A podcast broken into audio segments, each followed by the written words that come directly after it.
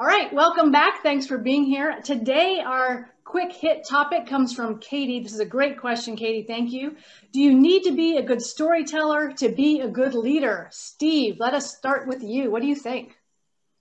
I think good leaders are generally good storytellers. And I think that they move in that direction of leadership because they can tell a good story. That's not to say that people don't move into leadership through other routes. I just think that if it's a normal organization where people are promoted from within, the leader tends to be a good storyteller. What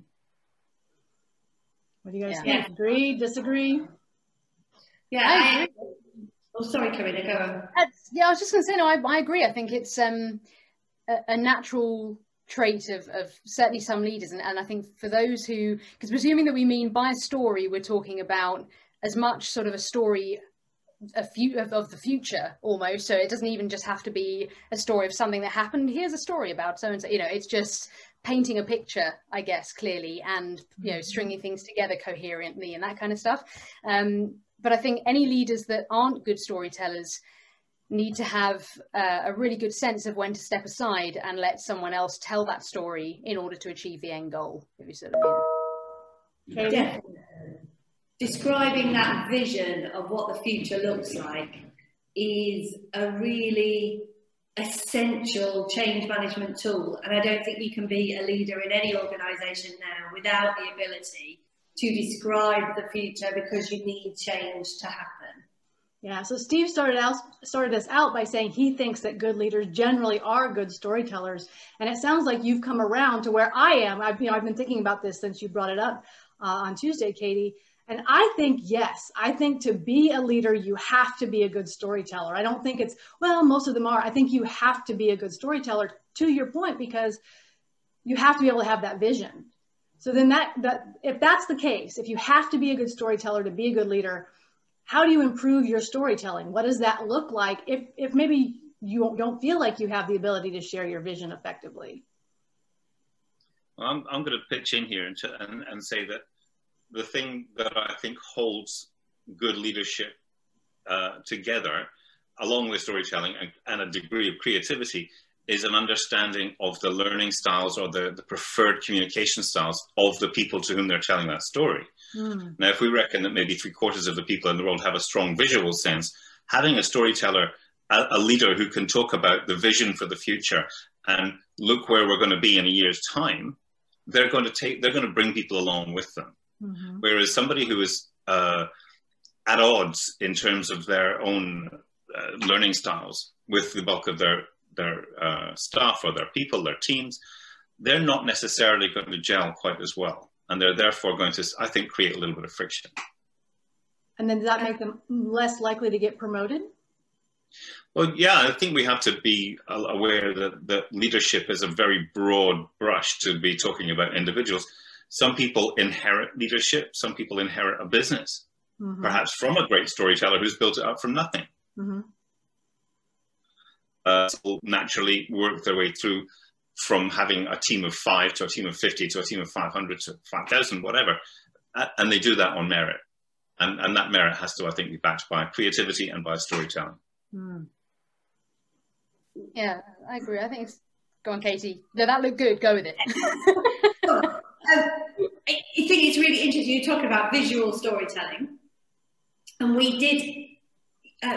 we kind of had some thoughts of finance managers not being able to do that was one of our examples, wasn't it? And I realised that I know some finance managers, but they talk numbers. So the storytelling is not in that visual form, but they do incredibly well to become finance directors because they can talk a story with numbers. And it, just your thoughts there, Steve, of... Yeah. In the right place and how you tell a story. Yeah, understanding your audience. You know, anybody who has ever been on stage as a performer of any kind has to, will put their hands up and say, you have to know your audience. Yeah. So how, get back to my question, how do you learn to be a better storyteller? What does it mean to be a storyteller? What do you need to include? How do you share your vision in a way that makes sense? I think it's all about the I was going to say the hook, I don't know if that's the right word, but know what your point is, and then make damn sure that you nail that point at the right time. If, you know, the rest of it, almost, you know, people will forget most of the story. They're not going to, you know, remember it and then tell it from start to finish to the next person they speak to. They only remember the point. So I think for me, make sure you're super clear on what that point is, and then whatever however the rest of the story goes, deliver that point, you know, with as much clarity and impact as you can. And is the point the goal or the why for the goal? Whatever you want to communicate. If I think if you're telling a story as a leader with a view to getting people behind the why, then that needs to be the focus. Whereas if it's just to get them clear on where we're headed, then that needs to be the focus. But I think that there again, back to what Steve said, it's if you've got to know what the audience needs to hear as much as what they want to hear, I guess, in order to determine what that point is. Yeah. And how do you get better at it? I think it's feedback. It's visual and, you know, verbal feedback. So you've got to practice. You've got to have people nodding their heads in that way, so you know that you're getting your message across. But also, you have to practice. I've never seen anyone do it really well straight away. It's like sport. You know, you train for it.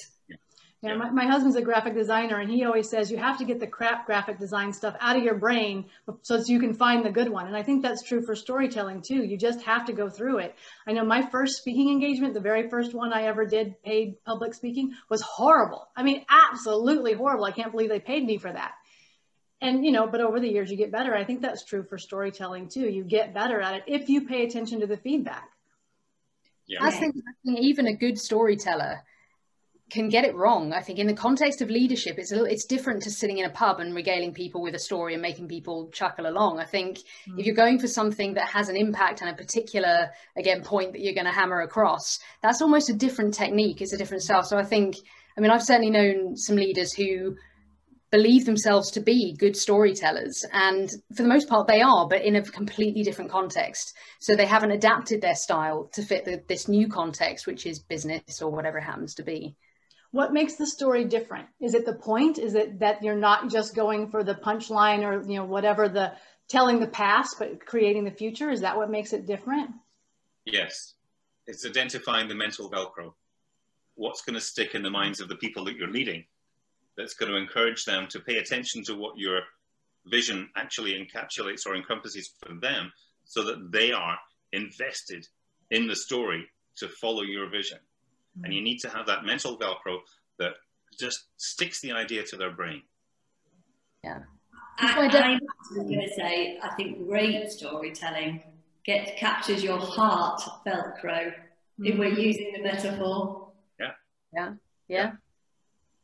How do you think you get good at that?